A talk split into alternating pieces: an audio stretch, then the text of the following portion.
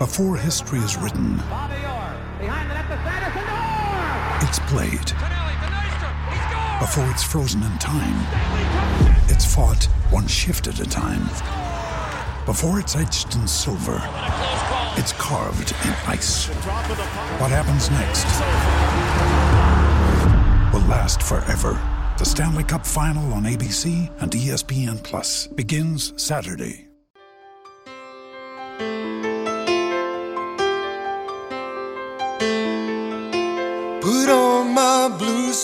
Shoes and I boarded the plane. Touchdown in the land of the Delta Blues in the middle of the pouring rain. W.C. Handy, won't you look down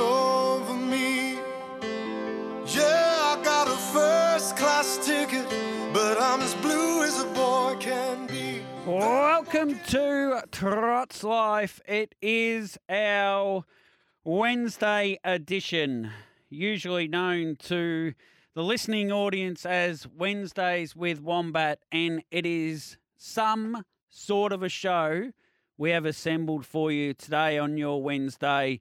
Might have some new listeners today. I've been. Uh, I've been advertising, I suppose, and talking a lot about a chat that is coming up today. Uh, it will be with Michael Hunt from 12 o'clock. He trained a horse called Menaville. It's a remarkable story. It's a well remembered story in the sense that he got a run in a miracle mile ahead of a horse called Our Sir Vancelot. But please, before you think anything else, put those thoughts on hold. Forget about the controversy that surrounded it and just sit back and enjoy the chat with Michael. It'll it'll go for nearly the full hour from twelve o'clock. It's an emotional time for Michael to relive this. He's never spoken about it on air. I don't think he's spoken about it too much at all, to be honest. And it gets really hard in the middle, uh, reliving the pressure that came with getting a runner in a miracle mile when it felt like everybody didn't want you to be there, I suppose. And that that's that's not what harness racing is. That's that's that's just not what harness racing is. We normally celebrate those stories of someone who what would people call a hobbyist, what I like to refer to as a part-time professional that can make it to the top. That's the beauty of this sport. You can you can make it to the top of this sport with one horse, two horses, five horses, ten horses, whatever you whatever your size and strength, you can get the right horse, you can make it to the top. And we're an industry that give everyone a chance and sometimes more than one chance. And that's how life should be. Every person makes mistakes and we often in life, well, we should always give a second chance, particularly when uh, they admit to their mistakes, they own up to them, they own their mistakes. And that's where our other chat with Dean Atkinson's probably pertinent. Some will know the story with Dean, and we're not going down that track with Dean if that's what you're thinking. We're not talking about what happened in a period of time, but we are going to talk about Dean and his career. He's had a lot of support from some people I know really well. So I just wanted to tell that story as Dean's back. He's got a horse in on Saturday night in the Sapling Stakes called Wipeout. And there was, uh, it was, uh, can you can only imagine what the last 13 years was like for Dean. And my father owned a couple of shares in horses with Dean Atkinson, and he was he's a lovely man, absolutely lovely man, and came. He drove what would be twelve hours to attend my uh, late father's funeral, uh, which is signifies and typifies the person that uh, Dean is. So we'll catch up with Dean Atkinson in the first half an hour. He has this horse wipe out a two-year-old that goes into a sapling stakes, which is some sort of a story in itself. Anyway. Uh, it was APG eligible, but it was withdrawn so by the Micallef. So it'll be interesting to hear the story behind that. He's got a couple in at Wagga as well that look like they're both really good chances. Darren Carroll's got a couple of tips for us at Mildura. I'm really, really, really keen on a couple of bets at Mildura as well. So, as per usual, tune in at 11:30 to hear those.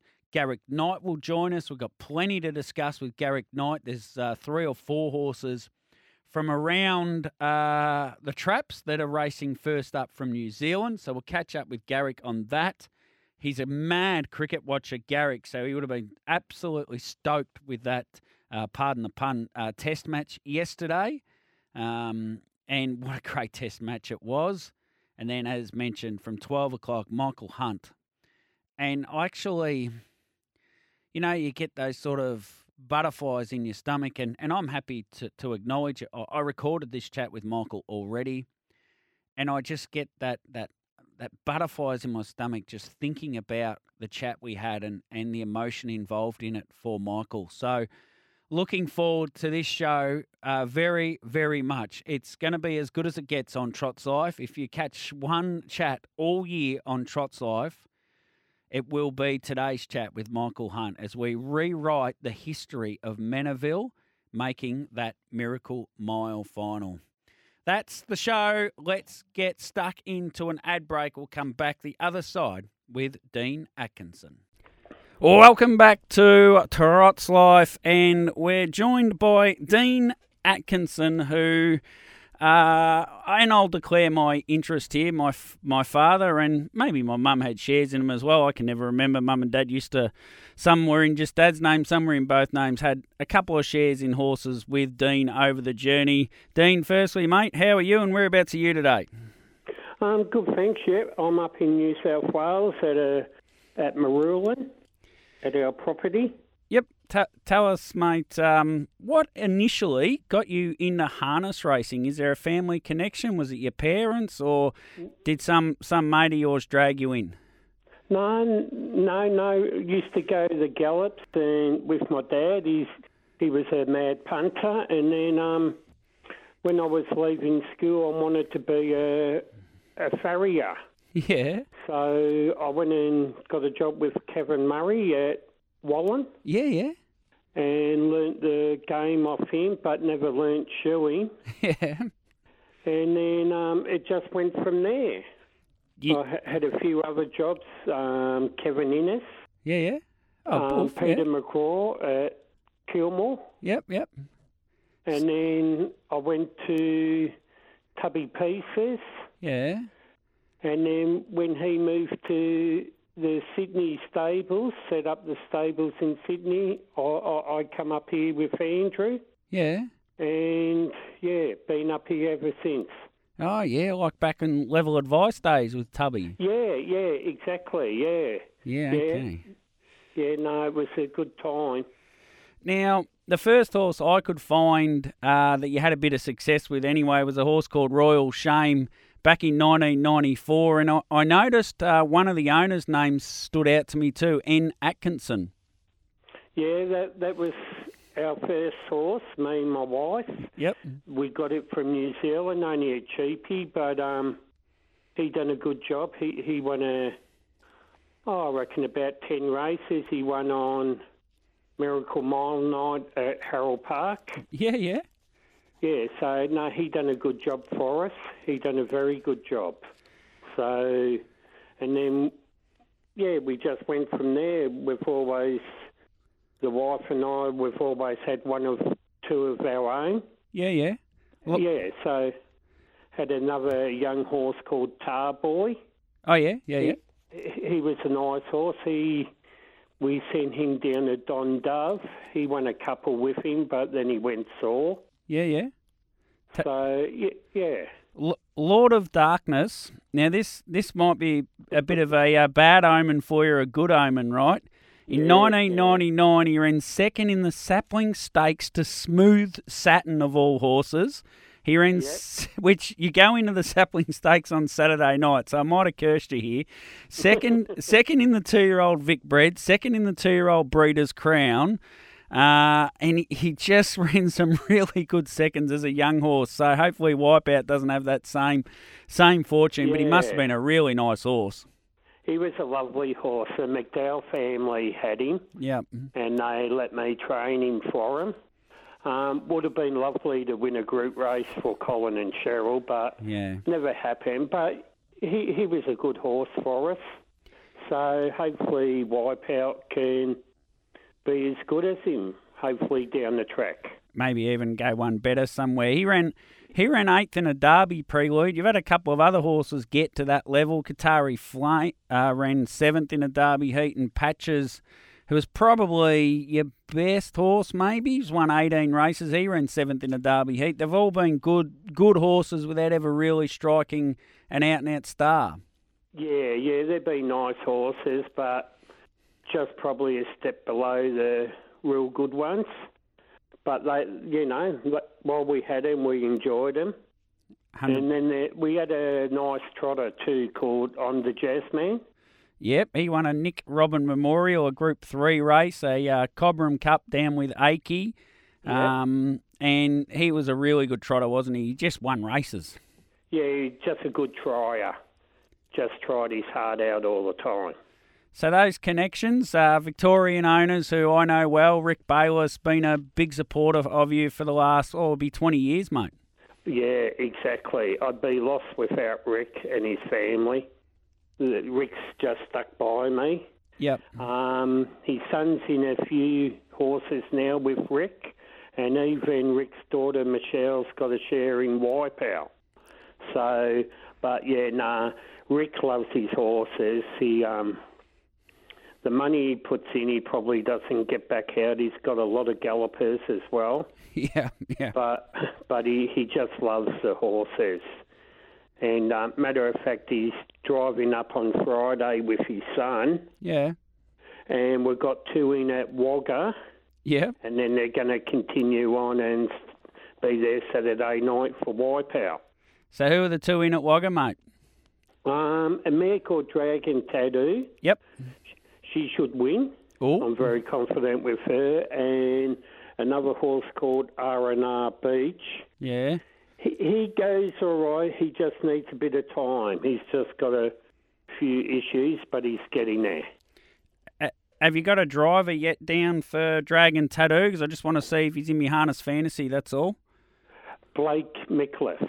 Yeah, all right. We might have to talk about that off air because I'm in this harness fantasy challenge and I need Jackson Painting to get me some points. All right, yeah. Well, if he's got a drive in that race, I don't think he'll win it.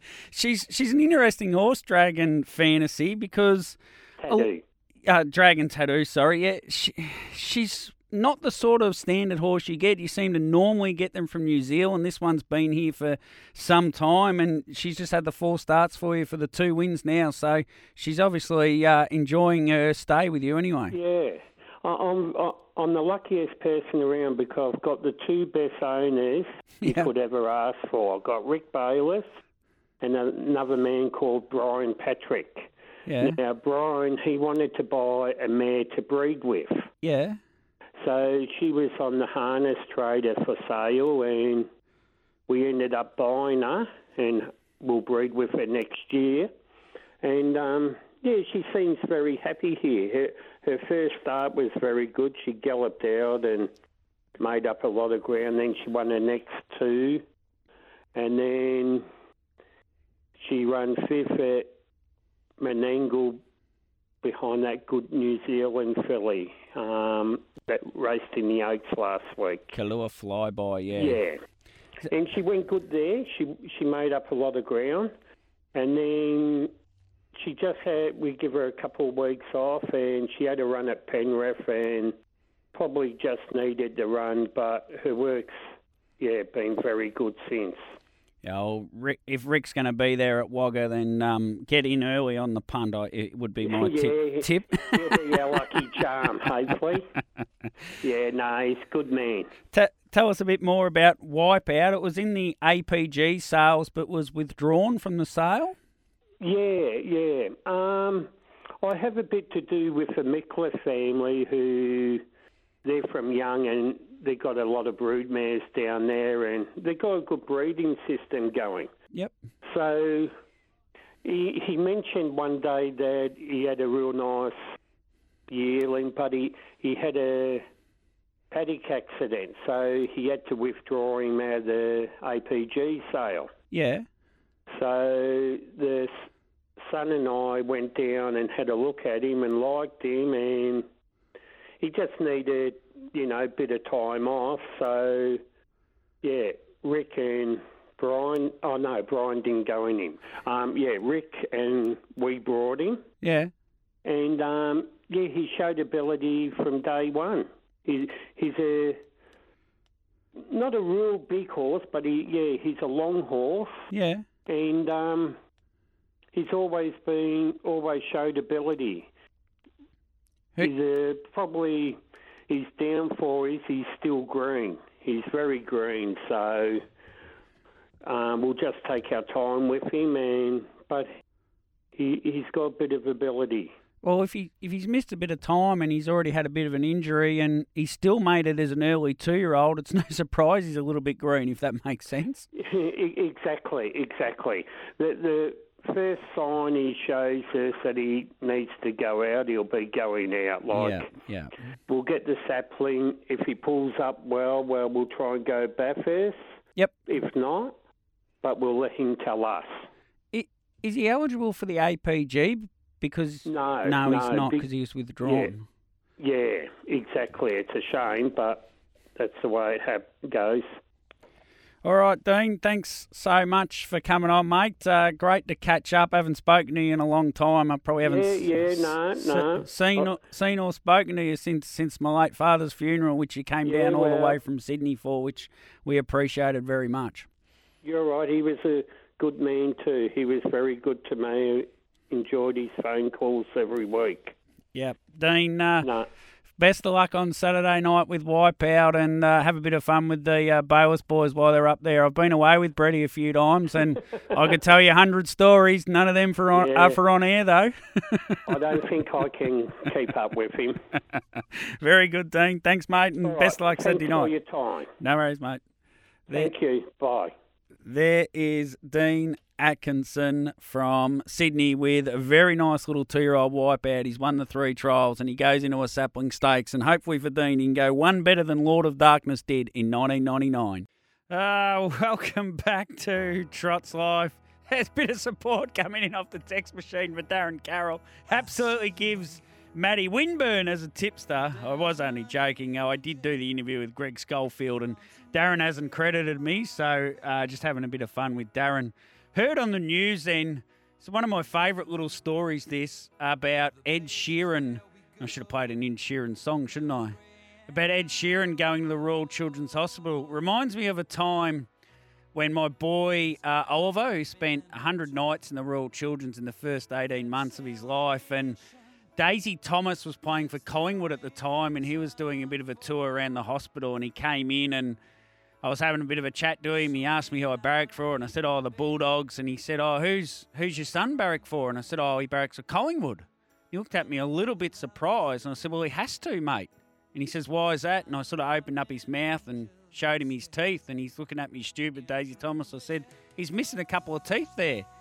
So he has to barrack for Collingwood if he misses a couple of teeth. He gets automatic membership, doesn't he?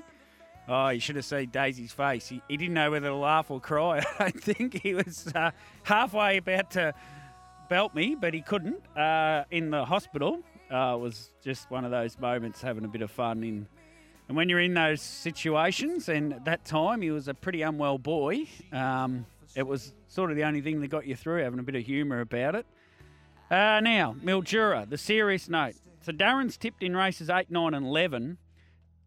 Greg Schofield's the topic of this. He's tipped one of Greg's. Rakiro Storm in race 6 is a dead set certainty, Noy. This thing, it'll win this race. It's drawn gate 2, should cross the bands of playing easily. It's a nice horse, don't worry. It's had the three runs in Australia. Ran second to Fletch Maguire, who's had four starts in Australia for four wins. Uh, it then won its second start at Globe Derby. Forget about the Mount Gambier run. Greg Schofield bats at a career average of 27% strike rates and better than a one in four wins to starts. It'll win this race for Kiro Storm. It's the best horse in the race. It's got gate two, $2.50. It is an absolute certainty. Would love to have got the 310 on offer earlier for you. Uh, and my other tip so Darren's got tips in races eight and nine. I'm six and ten, so we've got plenty to play with tonight at Mildura. Race 10, number two, Jay Miller, comes in a gate one. You could back this horse each way, but $2.30 the place? It's going to hold the front for a period of time. Cops any pressure, hands up, maybe to Denzel Dubrow, the favourite. I don't think it can beat Denzel Dubrow. I have no issue with that. But 230 the place for Jay Miller. So keep things simple tonight. 100 the win, Rakiro Storm at 250. 100 the place, Jay Miller at 230 if you're betting $200 across the meeting. That's my game plan. But basically, race six, number two, between Darren and I, race six, number two, Rakiro Storm at $2.50. Race eight, number one, Cocoa Beach at 260. Race nine, number five, Jaws of Lincoln at $2. Race 10, number two, Jay Miller, $2.30 the place. And race 11, number three, Where You Going, Babe, $2.30 the win. You've got a real good interest there in what races four, six, eight, uh, races, sorry, six, eight, nine, 10, and 11. And you can just sit back for a couple of hours tonight, have a little play, and see if we can get you some money. Let's get to a break. We'll come back with Garrick Knight on the other side. Welcome back to Trots Life. Uh, yeah, my tips did not go out. Thank you, big fella. My tips are race six, number two, Rakiro Storm at two fifty, and race ten, number two, Jay Miller, the place at two dollars thirty. The place, I think Rakiro Storm should be a dollar thirty chance. It's two dollars fifty, and I think Jay Miller gets the gun run behind the leader or holds up the front. And at two thirty, the place. I'm not sure it can win. I don't think it can beat the favourite, but it's a great place chance. I can recap that a bit later too, big fella. Garrick Knight is on the line. He's brought to us by Knight Export. So if you're looking for a Kiwi horse, email Garrick at knightexports.com or find him on Twitter at Garrick R. Knight. Now, Garrick, uh, we might first, I better ask how you are and uh, what you're up to today. I'm just floored, actually. I didn't get my specialised introduction. There must truly be some gremlins in the system today. Um, I'm sitting in my car. No, no surprise to anyone. In the rain in Auckland. Um, I was actually just about to go inside and grab some lunch from local cafe after I had a very busy morning, and I just uh, yeah, had an hour and a half to myself. But I thought, you know what? I'll take some time out of my day to speak to Toby, my good mate, and my fans across the ditch. Yep, uh, yeah, all your fans are listening in, mate, and uh, he all texted he texted me earlier. Not bad. uh, yeah, no, something's going on here at, uh, in the first uh, in the last ten minutes. That's okay. Got a great chat. Got a wonderful, wonderful chat coming up. I've pre-recorded it. Uh, it's no secret with a guy named Michael Hunt that trained a horse called Menaville that made the '96 uh, Miracle Mile, which no doubt you'd recall.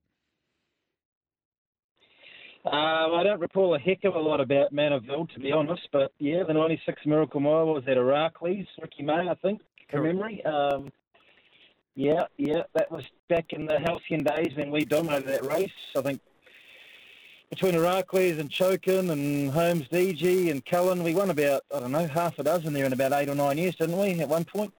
Yeah, well, yep, and you won't be winning it this year. That is for sure.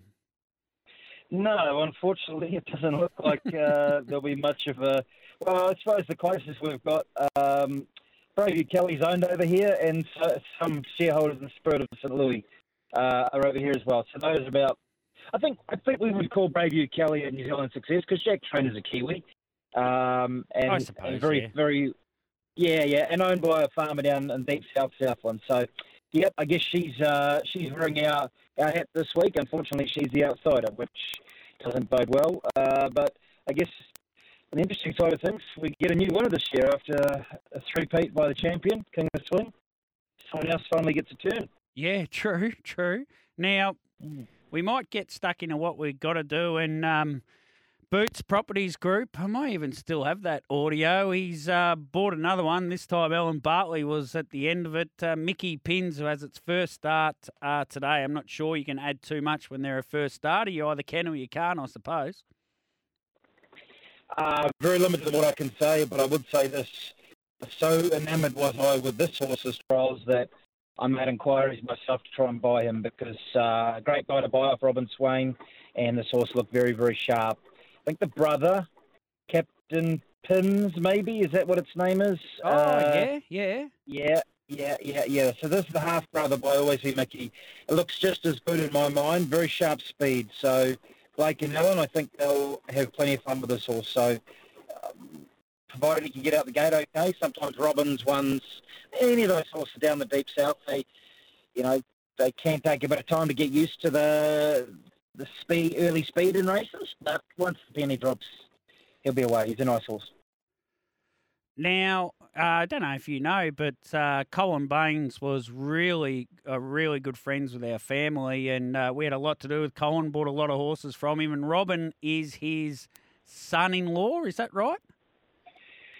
Yeah, I think so. I think Yep. you're right. Very uh, uh, uh, the Baines and Swain families very um, prominent down the deep south. I think Colin, although he was, I would can't say this for certain, but I think he was hands off by this stage. He was still a licensed trainer when he was about 91 or 92 and still Yeah. recording winners officially. So I actually had someone ring me the other day, maybe a couple of weeks ago, doing a story about someone who'd trained a winner in their late 80s and wanted to know if that was a record. And I, I said, no, I'm pretty sure Colin Bain was into his 90s, which is an achievement in itself.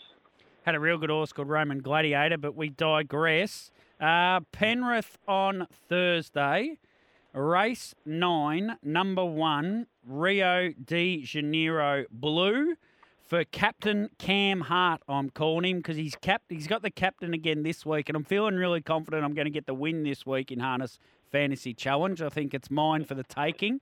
He's driving Rio? Rio de Janeiro Blue, mate. Look, we'll go down, we won't go down the rabbit hole of fancy harness just at this point. Uh, we'll just get through these horses first. Yeah, Rio de Janeiro Blue um, had three starts here, all at Cambridge for Stephen Reed. He's not a big horse. He's only a wee fella. What concerned me, he showed absolutely no gate speed the one time he drew well. He drew two and fell out of the gate. He did have, he did finish off well twice though, um, and once he sat parked and dug in okay. So look, he's got a wee bit of ability there. Uh, but drawn one, I'm going to want to see at Penrith. You definitely want to see some early pep, and the only um, evidence file we have on that, he didn't show that. So bet with caution this week. race Wagga. And now this is an interesting race because we've already discussed this race at one stage. And a horse comes over called Skittlebomb, who we've seen Lottie Moon come over before, who's a brother to Skittle Bomb Now, uh, Mitchell Atkinson trains a horse called R&R Beach. That's Dean Atkinson's son. We just had Dean on, and you've probably dealt with Dean at some stages over your career. He didn't sound real confident on R&R Beach. So Skittle Bomb draws two next door, and I would say that if it wants to go forward and get to the front off the back of what Dean said, then there's a pretty good chance it'll do that. So I'm pretty interested in this runner, Skittle Bomb, for Blake Micallef. Yeah, and his new owner, Boots Properties Racing Oh, Property what, Limited. what a Um, surprise. What a surprise! yes. No, look, um, look, I, I thought he was just okay as a three-year-old last year, but his return win at Adding, uh, Ashburton, I think it was Christmas Eve or just before, a couple of days before, it was really impressive. He's furnished into a lovely, big, strong horse, really nice type. Um, the way he let down, I mean, Addington, uh, sorry, Ashburton, it's a big track with a big straight, so that gives us a little sample size for Wagga, I suppose. Um, yeah, I think just looking at him physically, he's he's come on this prep this this time, and we're going to see the best of him. So, yep, if Dean's that confident with his horse, then it might be line up and back Skittlebomb time. I tell you, is that rain we could hear in the background then? Absolutely belting down? Yeah, it is. I'm sitting in the car, and the choice is either sit in the car and hope the rain eases, or go into a restaurant and be that guy that talks loudly in the restaurant. Well, it's a cafe, so I opted to sit in the car. So I'm sorry for the loud rain, but this is this is life in Auckland, unfortunately, as we've all come to learn in the last month or so. Uh, right. So if you were that guy in the cafe, though, you would be saying, "Call me trouble." Uh, race ten, number seven, a trotter that lands in Queensland. It's an intriguing horse. It's uh, well out of a mare called Sun Trapped, which obviously you're not at the moment, but it's got a lot of that sort of third to seventh in its form, and, and that tells me it's got a bit of ability, but it was just needs to find the right handicapping system. Well, he actually won a lot of races quickly once he joined. Zach Butcher had him over here, obviously one of the great young horsemen, um, fashioning a good record as a trainer, Zachary, and he won three in a row, I think, to start his career up here, and he very quickly found himself when you, up here in Auckland, especially. Um, you know, you'll end up racing Temporale and Bolt for Brilliance and those Yeah. kind of horses. And Yeah. he's not as good as those top half a dozen, uh, especially in handicaps, because he does he can gallop a few times. He's got a few tricks, but mobiles the mobile racing will suit him a lot better. Um, and yeah, I think he will thrive over there. Like he's won 12 races, 140 grand odd. You don't do that in New Zealand and trotter as a trotter race. You've got some ability, and I think he probably, for lack of a better term, he'd reached his mark here, and the time came to sell him. And Mark Rees and has put has put together a uh, a syndicate to buy him, and I think you know there's there's a lot of big races coming up on the new schedule up there in Queensland, and he obviously figured that uh, this horse was going to fit in nicely. So I'll be very interested to see how he adapts to life in the Sunshine State. Now, mate, I've Nice worked. big, Yeah, go, go. Sorry. No, I was gonna say he's a, he's a nice big strapping. Long gated, like long striding trotter. He, he's he's quite when he's in in the mood. He's quite a sight. So he's a real Sundon type. Yeah, Yeah. yeah. Now, I've learnt something about this Miracle Mile, right? Discussions about the Miracle Mile are like having a beer. After every one, you know that little bit less. because, or you get a little bit more confused about life, right? I, I thought I had it sussed out. I've had six discussions since, and I'm I know less and less every time I have a discussion. So I'm I, that's my saying now that every time I have a discussion about the Miracle Mile, I get that little bit more inebriated. I think I just can't work this race out. What's your take Yeah. on it? And can you get me that little bit further down uh, down that that tra- down that uh, road? I'm only going to go on what I've seen in the lead-up races, and the two most impressive wins for me were Catch a Wave and Mark Dan. Wow. So I'm Mm. going to go with them. Uh, Mark Dan, Newcastle Mile, absolutely wonderful win. Uh, Catch a Wave, we know how he was defeating the superstar uh, Captain Ravishing in the lead-up. So in the chariot, Chariots of Fire. So those are the two I'll be lumping with. But I mean, geez, it's one of those races, as you know, as everyone knows. I would, there's probably six at least there that you can make a strong case for. Um, can I just note, Spirit of St. Louis, is this horse the luckiest horse in Barrier Australia? I, geez, he gets, geez, he gets some barrier draws, doesn't he? Um, however, yeah, the uh, connections here, they've um, they have had enjoyed a very, very fruitful run with barrier draws. He's a wonderfully consistent horse, and from that draw with Jack Callahan, you know he's going to be in the fight of it as well. But I guess it just comes down to who's going to lead. Will Kate Gath cross or will Mac Dan get across for her? He's very sharp. Um, does, does Mark light up Captain Ravishing? Does David Moran light up Honolulu Bay and try and hold the front the whole way? I mean, he's he's got the respect factor there.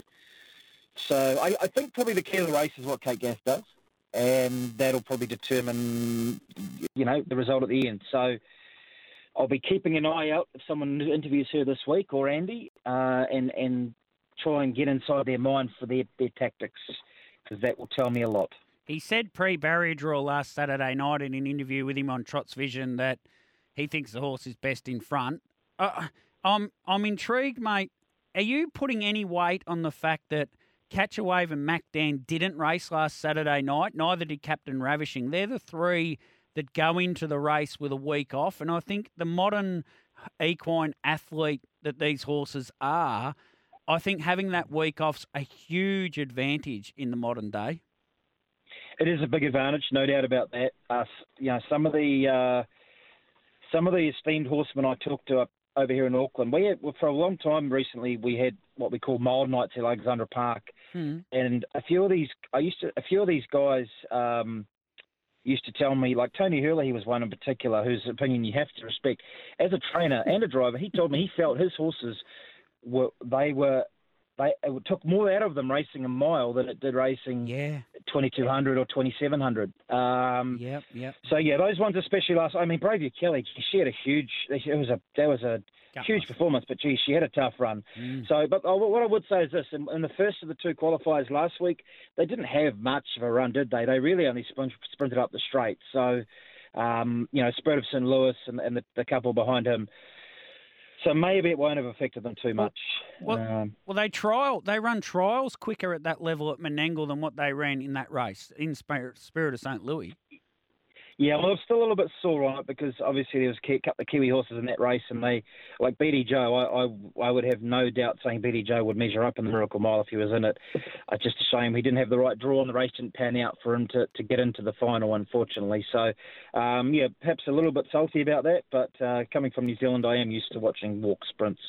Yeah, well, yeah, just in black cap style, you just need one run, don't you? Sometimes. One run. Geez, what a great day to be a cricket fan yesterday, wasn't it?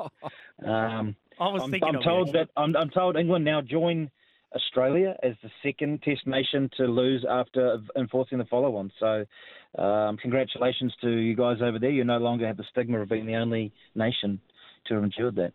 Yeah, um, I was thrilled for you. I was enjoying listening to it on the radio, and then uh, I was thinking of you. you would have been riding it ball by ball, wouldn't you? Yeah, certainly was. Certainly was. Um, over here, you don't actually get it on TV. You have to watch it online, um, which is just the state of play. So, and uh, yeah, the, the, it was buffering a little bit. We, we didn't get ideal viewing circuits, uh, an ideal viewing situation, but we got there. Uh, just quickly, harness fantasy. You say captain this week. We had a big chat last week, didn't we? I was big on uh, Jack Callahan, and I was getting a bit of uh, you're getting a bit of abuse after the first couple of days last week. I, I will say this: yes, Cam did end up getting the most points, but by Saturday night, Jack had actually got back in front of him, and it was the brave Braveview Kelly that, that got Cam over the line. So, yep, um, didn't quite go my way last week. Uh, I think I dropped from eighth to about twenty first, um, and I'm ruining dropping Jack uh, Josh Gallagher.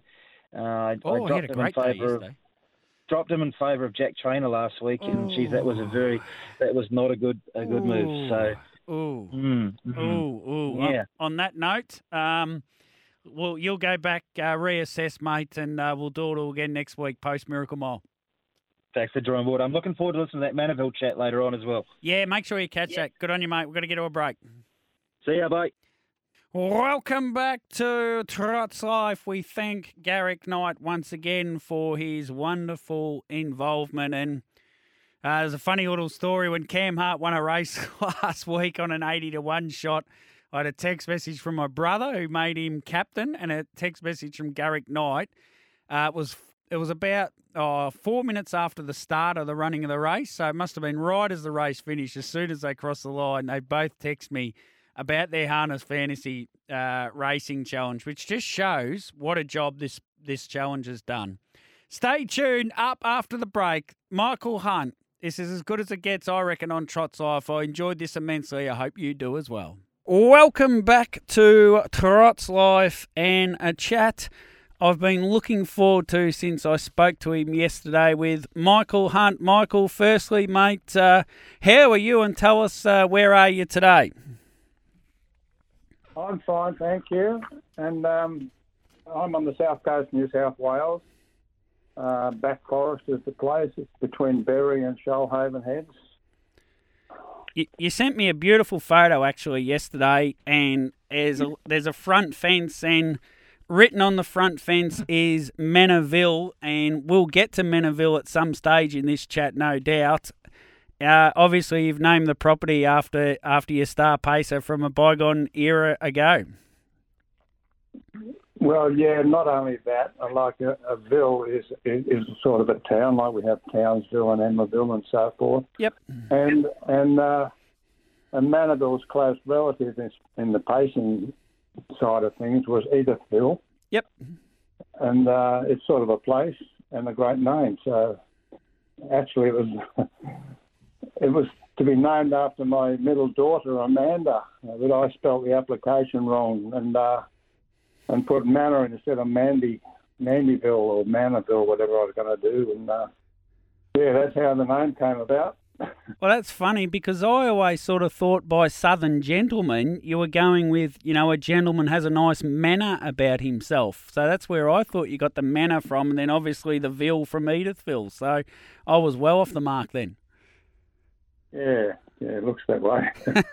Well, let's let's let's wind it back a little bit and I suppose I think all of this starts with you and the story in harness racing starts with a couple of mares, Tan Kate and Tan Lady, is that right? yes, and Edithville. Yep. Yeah, yeah. Well, they were owned by my father-in-law, Harry Walker. Um, who was the inaugural second, secondary manager of Dapto Leagues Club, Yeah. and um, they had a, a, a trotting syndicate going, and um,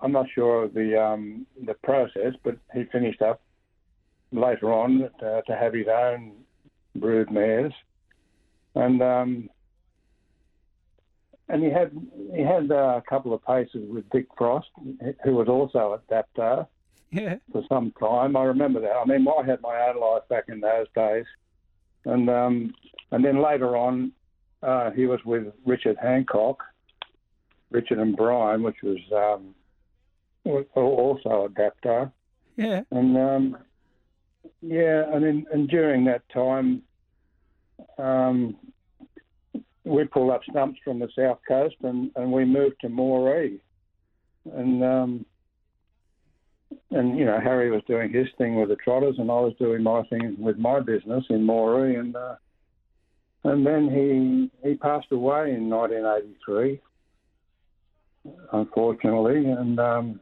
Hmm. um, it was about the same time he had a really nice horse too. You may recall uh, Blacktop. He um, he came second in the Hunter Cup, and we actually flew down and watched him. At, uh, that was just after Harry, Harry died, I think. Yeah. Um, but Blacktop was uh, the full sister to Edithville. Yep. I might be I might be getting away from your question here, but No, no, But no. anyway, Oh, We but anyway, uh, uh, after that, um, um, the burden of the of the horses on on Mrs. Walker, Mrs. Lila Walker, um, Harry's wife, and our mother-in-law or my mother-in-law. Um, we offered because we had a, a few acres up in Moree, and we offered to look after them for her just just for adjustment because she was getting adjustment bills, and she actually wrote a letter saying that she couldn't keep it up. And um, anyway, we offered to take them, which we did.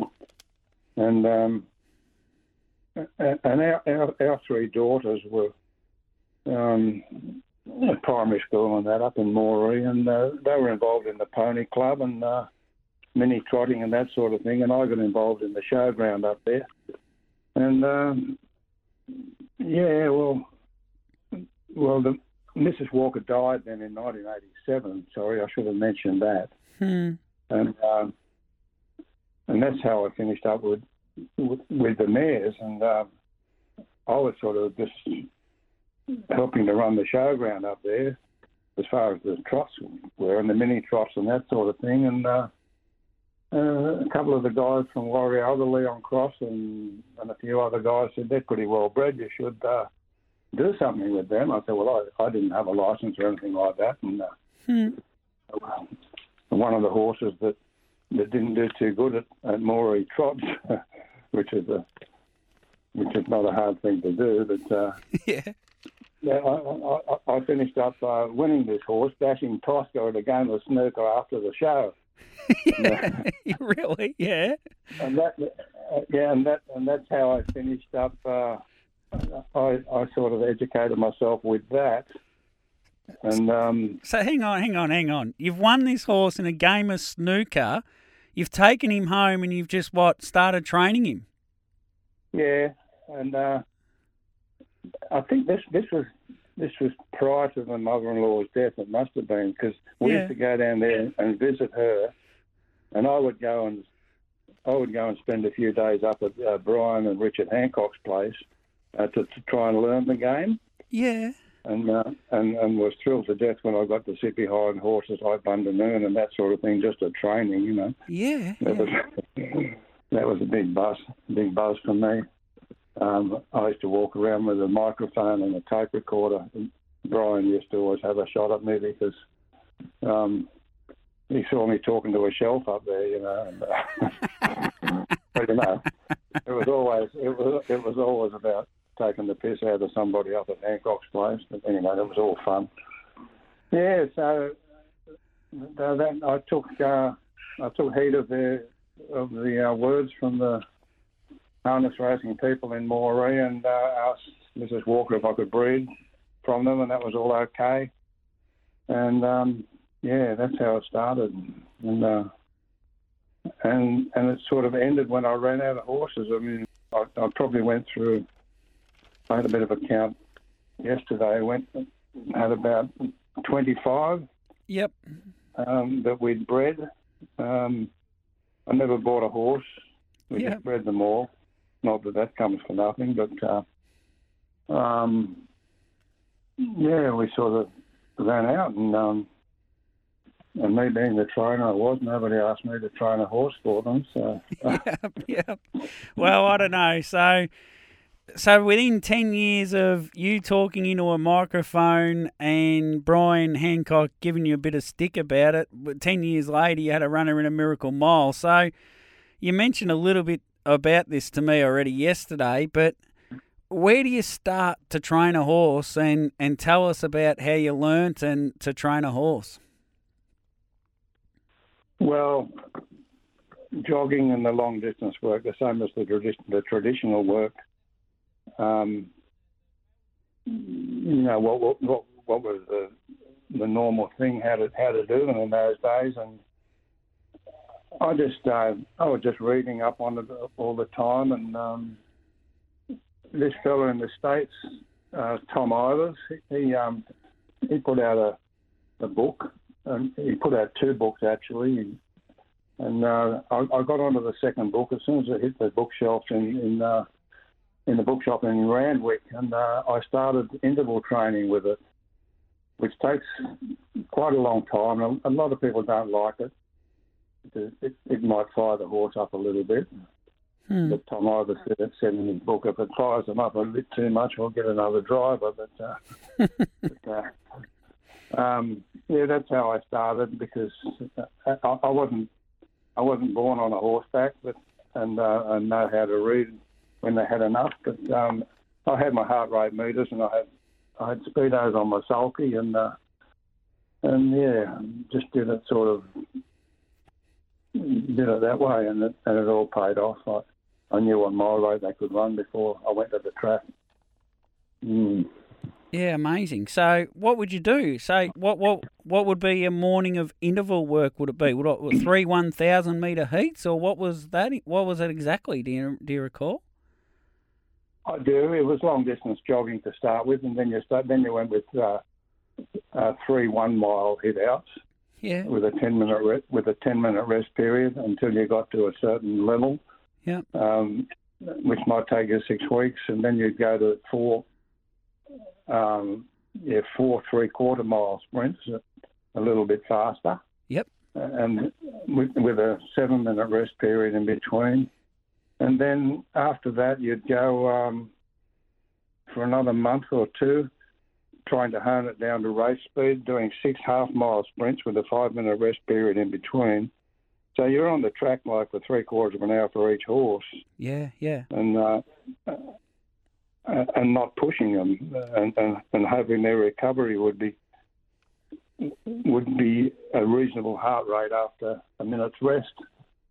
And uh, and I used to do that around Nowra track, and uh, from statistics, you, you you sort of half knew how much faster Harold Park was than than Nowra. And if I could do a, a, a 31 quarter at Nowra, I could probably do a 29 quarter at Harold Park, you know. so you knew what speed you could run. Yeah. And, uh, yeah, it's a long process, but, um, yeah, it worked all right. It's it's it certainly did work all right. So, Menaville, I think Menaville was the first horse you bred, was he? Oh, no. No. No, not by a long, no, not by a long shot. Oh, okay. no I, like I said before, I had about 25 all up in my yeah. harness racing career. yeah. Um, some of some of the more um, well, my better horses, you know, I'm not they don't, don't all get to the track, but uh, I just I wrote a bit of a list down before you rang me. Yeah. Um, it, I had uh, horses called Dear Henry, Yep. Eliza's Girl, or Dear Henry. That was uh, that was after the father-in-law. Then Eliza's Girl, Eliza, was- Elila was her name. And we Oh, had Menadul, Menadul, he won at Brisbane and Harold Park. Big H won at Brisbane and Harold Park as well. Was that after Harry? Yes. Yep. Then we had then we had Terralong after the main street in Kiama where my eldest daughter was married, and, and we had Wynnum Away, which was the name of the street in Berkeley, and we had Capacious. They were our they were our best horses, and Man- Menaville was probably the fastest. Terralong was the toughest. Big H and Menador weren't far behind them either. Yeah. Okay. Yeah. Well, he was he was a terrific horse, Terralong. He won sixteen races for you, and eight of those were at Harold Park. Not all metros, but majority of those eight were metro races. He's a very nice horse. Right. Yeah, Scotty Osmond was driving him then. I probably had too much skin off my elbow by then, I think. Very clever. Now, tell us a bit about Menaville. He, he's the one that is still discussed to this day. He comes up every Miracle Mile. People talk about him one way or another. He gets mentioned, particularly in the lead up to the Miracle Mile. He was he was famously included into a Miracle Mile, but we'll we'll get to that in, in part of his journey. I see he had his first start as a three year old at Toowoomba in 1992. So, where were you living at that stage? Well, we were at Moree. Yeah. Yeah, and uh, I don't. You've got the record in front of you. I don't know how many starts he had up in the northwest, but, but I, I thought he was a bit too good for up here. Yeah. Up where we were, we were. And I sent him down to uh, Richard and Darren, and they gave him a go for a while. And um, I don't know for after a period of time, maybe a year. I can't remember how how long, but um, he, they didn't think he had matured enough, and um, and they they sent him back up up to me, and uh, I don't think I did much else with him up there because I was probably moving back down to the south coast by then, Yep. and started tra- training him again down here, and um, and he just um, he went from stride to stride there. We won a major race at Bulli, um, ten thousand dollar race there, and uh, a few nice crystal glasses. And next thing we know, he started running time, and uh, yeah, so there we were. we, uh, we we got into a country championships uh, final, which was scheduled to be run a fortnight before the Miracle Mile. Um, I might be getting a bit ahead of. You, you are. Yeah, yeah he, he did win that race at Bulli and 93, 94, 95 were only sort of so-so years. And then in 96, right, he had 10 starts in January and February. He won two of those 10 starts. Then uh, from February 29 through March and April, he had eight starts for six wins in 1996. He just what what- happened in that period? He just really found found form, or or do you remember a change in him, or was it just he, he finally matured and was handling all the all the training, or what was the difference that turned him at that point? I think I'd have to have a look up on my credit card statement to find out when I bought that book from Tom Ivers, yeah, because I think that I think that's really when it turned the corner. yeah, okay, Yeah. Yeah. Um, it's called The Fit Racehorse for anyone that's listening. yep, the fit racehorse, yeah, okay, The Fit Racehorse 2, actually, was the book I got. Yeah. Yeah, so yeah, that was that was a, that was the, that's all I could put it down to. so Um, yeah, when, when we moved down here? It was, it was around about the mid nineties when we moved down here. Yes, well that that's indicative from where the horse raced, which you have there. Yeah, well, that, that all makes sense. He then had a spell from the April to October, and this is his Miracle Mile campaign.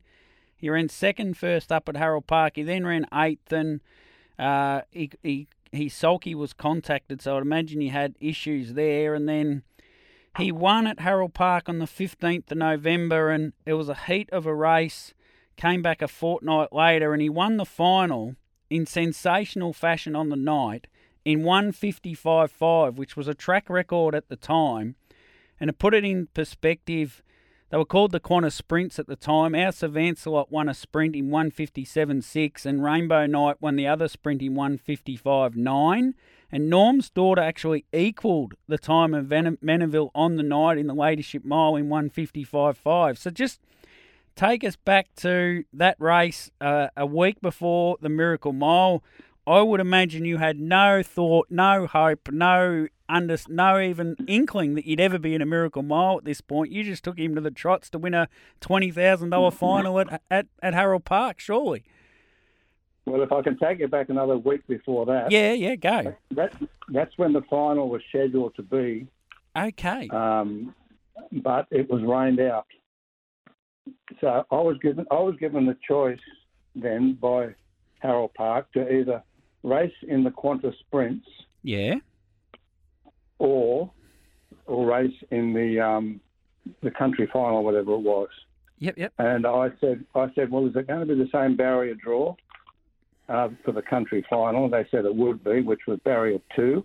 I had already drawn that. The, in the week prior to the Qantas sprints, I'd already drawn the barrier two. So they said, yes, that's a, you would hold that. So they see that. I said, well, would you have a look at me for the Miracle Mile out of that country race? And they said, yeah, if the time's good enough. So I said, well, I'll stay with the country championships and and opt out of risking a barrier two, uh, forfeiting a barrier two for the Qantas sprints. That's what I did. And if you uh, if you look at the if you look at the race, you'll see me looking across it. You remember they used to put the, the quarters up on the on the board on the other side of the racetrack. You'll Yeah. see me looking. You'll see me looking across there uh, to see what quarters I was running, and I led all the way. So I, I, I didn't um, come off the back of somebody, and uh, Yeah. you know what I mean. Yeah. doing it the easy way. He led all the way, and to me, he deserved to be there. Do, do you, Uh, I know, I know, I know. People are saying he he, hadn't performed against tested, proven horses, but uh, I, I I don't think the horse knows what grade the horse next to him is in the race. And anyway, I was out in front, and I still got the photo on my wall with me going across the line in 155.5 with a tight rein. So I think I deserve to be there. What, do you remember what quarters you ran that night? Because it's not listed here in, in the records. Oh, I, not off the top of my head, but it would have been 29s. Yeah, so that was the sort of number you would you would happily just sort of cruise along at was 29s back then. Yeah, yeah, that's uh, that's right. Yeah, and then, and then and then just put put to the floor on the home straight. You know. So you, mm. you must have come off the track. They've told you if you run a good enough time, they'll consider you for the Miracle Mile. And basically, I if that was me, I would be saying to to the management, "Well, I've broken the track record. I'm the fastest horse ever at Harold Park. What more can I do to get a run in the Miracle Mile?"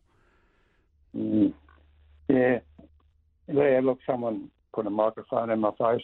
And we were walking back to the uh, to the winning post, and uh, I just, I think I said something like, "I hope, I hope the selectors were watching that," something like that. I can't remember exactly what it was. yeah, yeah. But there was quite a lot of uh, quite a lot of uh, friction in the dressing sheds, if you like, after the race, as to um, yeah, especially after the field was announced. Yeah. I don't think Anyway, I don't see any need or or want for any animosity towards a person getting their horse in a miracle mile. That's only jealousy and, en- and envy coming in, if you ask me. So you get you get the run in the miracle mile, and then take us through the race and just watching the replay. Oh, geez, if he hadn't galloped, I just wonder. You just wonder what might have been. yeah, yeah, I do too. But uh, I bet you do. yeah, yeah. Well, I, I, I certainly couldn't lead the speed that they came out of the race with, and I, I was uh, one out, three back, sitting behind Iraklis, and I, uh, I was flat out holding my horse off him. In fact, it's it's it's an unknown thing that uh, my horse Menaville clipped clipped uh, tyre, and he came home with a flat tyre for a, for over a lap, which is a credit to him uh, and Ricky May. Wow. Yeah. But um, but going up the back straight, I I was like one out, three back, and there's only six horses in the race, so I'm virtually coming last. I don't go now. I'm, I'm not going to get there, and uh, so I, I went up and, and sat outside the fella in the death, and uh, went around the home turn, and um, you know, I, I just I don't blame the horse, but he clipped his knee. I think uh, John Dumesny, he said I'd, I'd, struck a sulky or something, but that didn't happen. I was clear.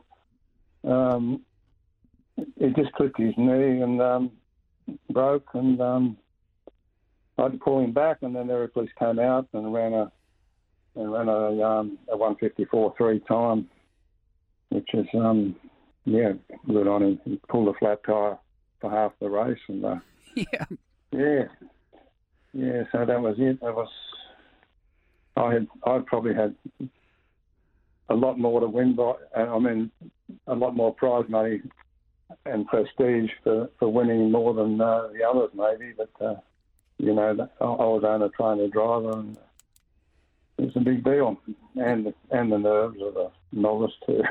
uh, well, this is the the absolute beauty in all this that's probably been lost over time. Here's a guy that got into the sport almost un, unknowingly. Virtually, we've heard the story. Ten years earlier, you'd got into it. In many terms, people would probably have referred to you as a hobbyist. And here you are against Robert Cameron, Ricky May, Mark Purdon, Brian Hancock, uh, Kelly Kersley had a runner in it. Darren Binskin, Lisa Justice, like you were against, like Brian Hancock and Mark Purdon, are two of our greatest trainers ever in the sport and drivers. And here's Michael yeah. Hunt with them as well. Did, did you stop and pinch yourself and say, in a 10 year period, how it's unbelievable you got a horse to that position, let alone, you know, to be competing in that race? It's just amazing. Yeah, it was quite amazing. You know, it started off the week leading up to the Miracle Mile with the um, oh well with it, with the security and all that come that comes down to your place and uh, it just puts pressure on you, you know. And they were 24, you know, three or four days before the race, they were um, sitting outside the stable and all that pressure, and then and, and then uh, this radio fellow ringing, trying to ring me up. Um, Fred Fred Badley or something like that was his name. He's, he, he was saying how how wrong it was um, for me to be in there, you know, and he wanted me to pick up the phone to talk to him on the radio, and, and I wouldn't do that. I, I, I told him that my number was in the phone book. If anyone wants to ring, ring about it, they can give me a ring, you know. Yeah. But um, yeah, that sort of stuff, all all that build up to it, and um, and then had the horse break in the home straight. Or you know, I blame myself for that. Uh, I think look, uh, Johnny Tapp thinks I could have won it. Uh, Richard Hancock said I would have won it. Um, I would at least run a place, I'm sure. Oh, but um, what? Yeah. Watching the anyway. watching the replay again yet last night, a couple of times I watched it. I'm sure you would have run a place. Whether you would have won, you would have gone mighty close if you didn't break, but we'll never know. But I think what else is is lost in this, Mike, is the you've Menaville has given hope uh, to to so many horses leading up to a Miracle Mile because you know a horse can get picked out of a race that isn't the Qantas Sprint if if they perform well enough. If something ran ran one forty six on the weekend out of one of the non qualifiers. It could get a run in the Miracle Mile, and, and deservingly oh, right. so. You know, the, yeah, you've given you've given hope to a lot of people. Yeah, well, one forty six nines is, is the track record. So. Yeah, correct. Uh, yes, um, who's got that? That's uh, my field my, um, marshal. Um, my field marshal, yeah, yeah, and, and that stood for um, five years now. Um, you know, yeah, anything can happen really, and um, I just um, I just didn't like the um, the the criticism we got for being in there. You know that we shouldn't have been there, and I don't know what you've got to do. Anyway. Well, well it's not your fault that you were in there and, you know, you're doing your best. It's definitely wasn't your fault. You deserve to be in there. There's no doubt about that. Yeah. And it certainly wasn't your fault that you were representing yourself, you know, like that's, yeah, there's no blame to be attributed to you at all and you shouldn't carry that burden 100%. No. No, well. He, I'm, uh, I've just got uh, I've just got one old pacer here now. Who's that? He just he, uh, Jack's rocket. He he raced at Bull Eye. He went he raced about two minutes and four, two minutes. But he's uh he only won he won about six thousand bucks. But he's he he was born in '94. Yeah, okay. He's, he's getting on a bit now. yeah, hundred percent. Do you still watch him? Yeah. Do you still watch him regularly, or do you, particularly the Miracle Mile? No, I'll probably have a look at that one, but that's about it for me. Yeah. Yeah, yeah. No, I've got a I've got a few cattle now. Uh, A few Yeah. cattle, a, f- a few rounds of golf here and there, maybe, and, and just enjoying. You've obviously you got the three daughters and, and probably grand grandkids, I'd imagine. yeah, that's right. Yeah, and then none of them are in the horses. Well, No. Well, Michael, thanks for coming on and sharing your story. And pretty, I'm still, I've said it a couple of times, I think, in this interview, it's staggering that in a period of 10 years, you can go from a total novice in the sport to competing against, well, Mark Purdon and Brian Hancock in, in our biggest race, the Miracle Mile. And that's something, a real achievement that not many people in this sport have ever done. So, first and foremost, congratulations on that. And thanks so much for coming on and sharing your story. Yeah, um, unfortunately, it's probably there won't be as many stories like mine because it's just it's it's like uh, Hmm. rugby league in the bush, like trotting in the bush. That we- we're just losing the tracks. I mean, when I was in Moree, if, if you don't mind diverging a bit, when I was Yeah. back there and involved involved in the showground, we had we started a trotting club up there, and we had plans drawn up for the showground to, to have an 800 metre track there. Um, we went to the Harness Racing Authority to try and get a license for that. Hmm. Um, we had raised a, a bit of money up there through uh, gymkhanas and so forth. And Lance Dufresne, who was the president of Inverell Trotting Track at the time, and they weren't racing, they offered to relinquish their license to Moree. Hmm. So our club, I was I was the, the president of the, of the trotting club, um, with our local Lord Mayor, with our secretary of the club, with Lance Dufresne, we came down to Bankstown and met with the Harness Racing Authority to ask if they would give us a license to race up there, because we had Narrabri, Armidale, Toowoomba. They were sort of all round. It would have completed the circle and Tamworth. Um, but no, they would they knocked it on the head, and uh, you know, it's just it's just dying in the bush where where the family where it was a family sport before, you know. Yeah, it has. It has. Mm, yeah, go on. It certainly has changed over the years. It's not the same sport it was in the seventies and eighties, where there was a lot, lot more hobbyists and part-time professionals in harness racing. It's certainly a lot harder to compete at that top level now, but it's yeah, still right. it's still possible. It's got to be possible, and you just got to have the right horse, the right training regime, the right trainer, and the right circumstances. And there certainly was that in 1996. Mm. Yeah, okay.